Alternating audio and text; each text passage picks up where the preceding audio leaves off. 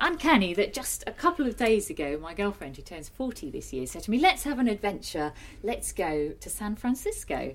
And I'm now talking to the man who brought that city to life for many of us who have not visited it yet in his series of novels, Tales of the City, which became a TV adaptation in the early 90s, which was when I was introduced to it, when I first arrived in London to reinvent myself, just as many of the characters at Barbary Lane had done. And I've now been reading the final novel in the series, The Days of Anna Madrigal, which is out now. Uh, so, firstly, hi, Armistead Morpin. It's wonderful to meet Hi, you. nice to meet you. So many people do seem to have a personal connection to your book. I, that's the nice part about it. I, f- I feel I know them, and they feel that they know me. Yes, yes. We, I'm sure we don't really, but Well, yes, I'm a very evil person with with a heart. um, well, this is, you heard it here. tell us, tell us a bit about the character of Anna, because of course you you've talked about all the characters, of course, being drawn from facets of your Hmm. own soul.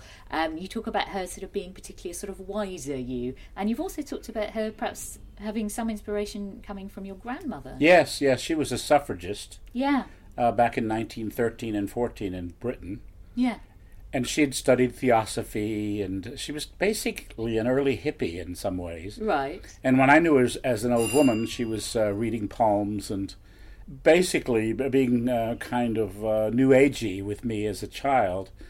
And I loved her for that reason because she made life much more interesting. And what did it make sense to end the series of Tales of the City with with Anna? She'd sort of been this character who'd been watching over. Yes, I thought so. taking She's kind care of the of beating heart of the Yes. piece. And uh, it made total sense to me to end it with her. I've never really occupied her in a story. There's very few places in Hmm. in Tales of the City where you actually see anything from her viewpoint.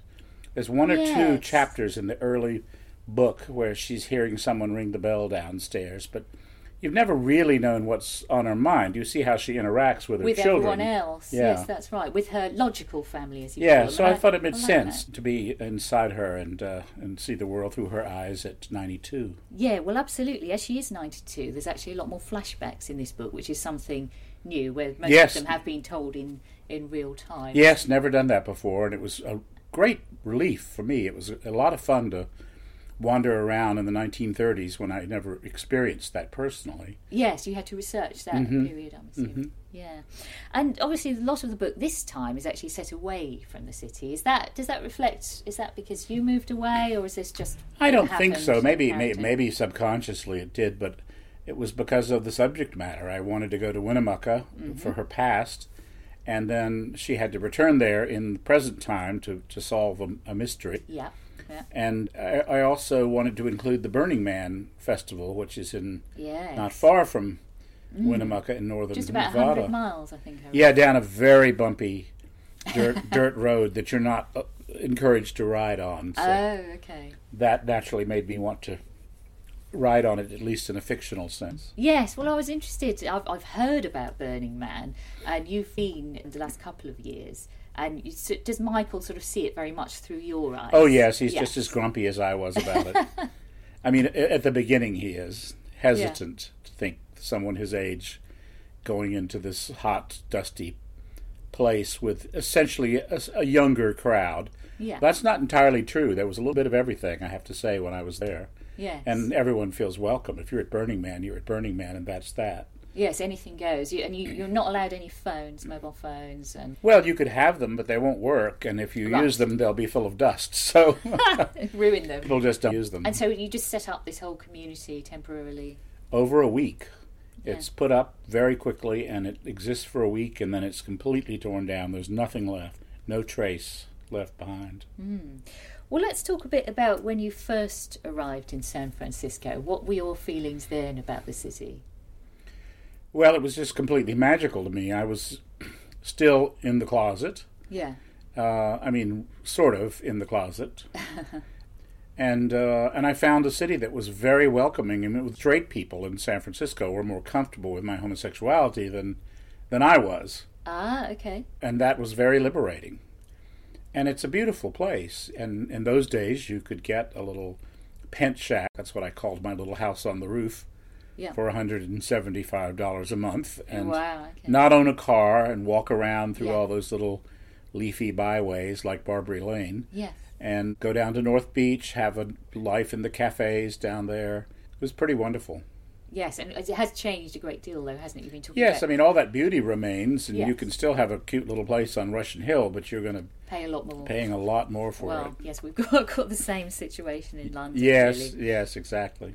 And tell us a bit about coming out, because I actually was at an event where an actor did a really moving reading of the Dear Mama letter only the other night, and it sort of made me think Really? about uh, Michael's letter. And I, I believe that template has been used um, a great deal. Yes, it, it's been made into a, a, bi- a big choral piece, and uh, Hmm.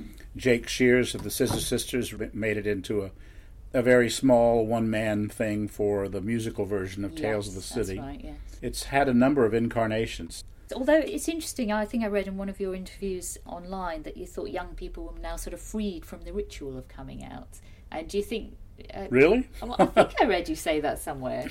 I thought. that was Um, well, quite- I think a quite lot of them interesting. come in, arrive in the world, in, into a world that's easier for them. Of course. My, uh, With I your have a- experience, you talk about it being a mental illness and a crime. You know. Yeah, yeah, yeah, it was. Mm. Um, and so, you know, something you really had to be wary about. You know, I have a 19-year-old nephew just turned 19 who came to my appearance at the British Library last night. Oh yes. Yeah. And he's always been out. His parents, I mean, granted, his mother is Sarah Jane Morris, the, the singer oh with, wow! the with the communards. communards. Don't leave me. Um, Yeah, Yes, this yeah. way. She sang "Don't Leave Me This Way," and uh, he's a singer as well. And uh, both of his parents are really kind of sophisticated people. So I don't think there was ever a point where he had to hide that, Hmm. and that's wonderful. Um, and I'm sure that's true for a lot of young. People, but there, it just depends on where you are and Hmm. it what does. sort of family, what sort of awful family you, uh, you grow up in. If you grow up in some fundamentalist environment, you're going to have to do it just the way we did it. You know, Yes, but if you end up in Anna Madrigal's logical family, Yes, you'll, you'll be fine. then you'll be fine. Well, let's let's talk a bit about um, Anna and how the trans community have responded to her, and also Jake, the younger Hmm. trans character. What was the response been? Because we, we really still don't see a lot of representation. Um, uh, Anna has, you know, a number of trans people have told me that she was their first inspiration. Someone, Mm. you know, a, an affectionate depiction of a trans character was a rare thing. You know, you Yes. saw, you saw Gore Vidal's Myra Breckenridge, but that was hardly affectionate. She was a kind of raving monster. and to have a, you know, a motherly figure that is trans was quite revolutionary at the time. It still is relatively revolutionary. I'm not Yes. sure there are many characters in literature that No, I don't think so. that are that way.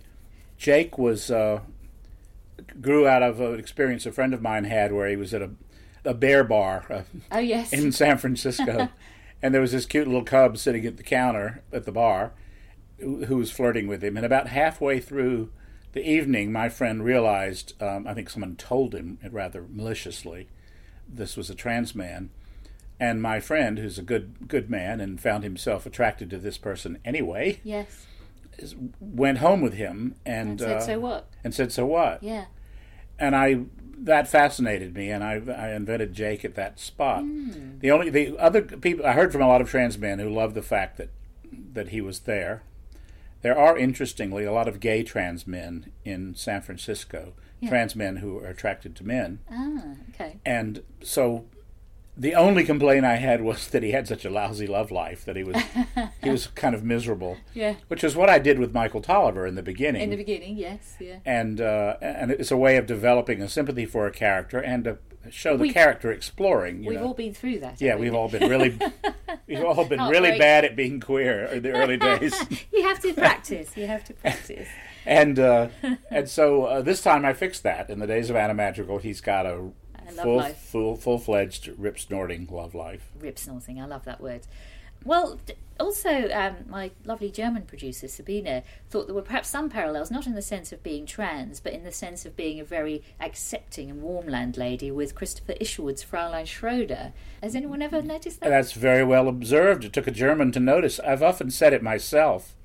Ah, But um, yes, the, the, the whole apartment house setup yeah, where there's Sally Bowles, you know, Yeah. there's the straight woman who's friendly with the gay man, and all of it. I think Cabaret had a big influence on Tales of the City when I Yes. was uh, constructing that household. Fabulous. Well, tell us a bit about uh, your relationship with Isherwood and and his partner Don Bacardi, because I think you were in conversation just last month with Don Yes, at an uh, yes. event at Santa Monica, which sounded really fun. I read that a funny story came up about Brad Pitt and Angelina Jolie sitting for Don, Um, which sounded yeah, great. yeah.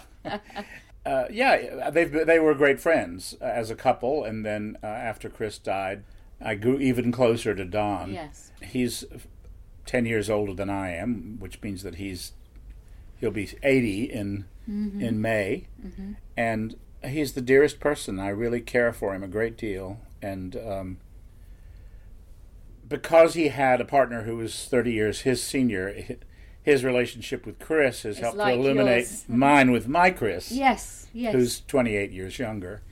Uh, it um, it's been really lovely. We were when Don and I were on stage in uh, Santa Monica.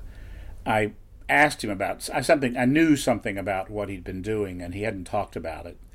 But I he had told me that he'd been asked by Brad Pitt and Angelina Jolie to uh, if he would draw Angelina nude in all three trimesters of her pregnancy.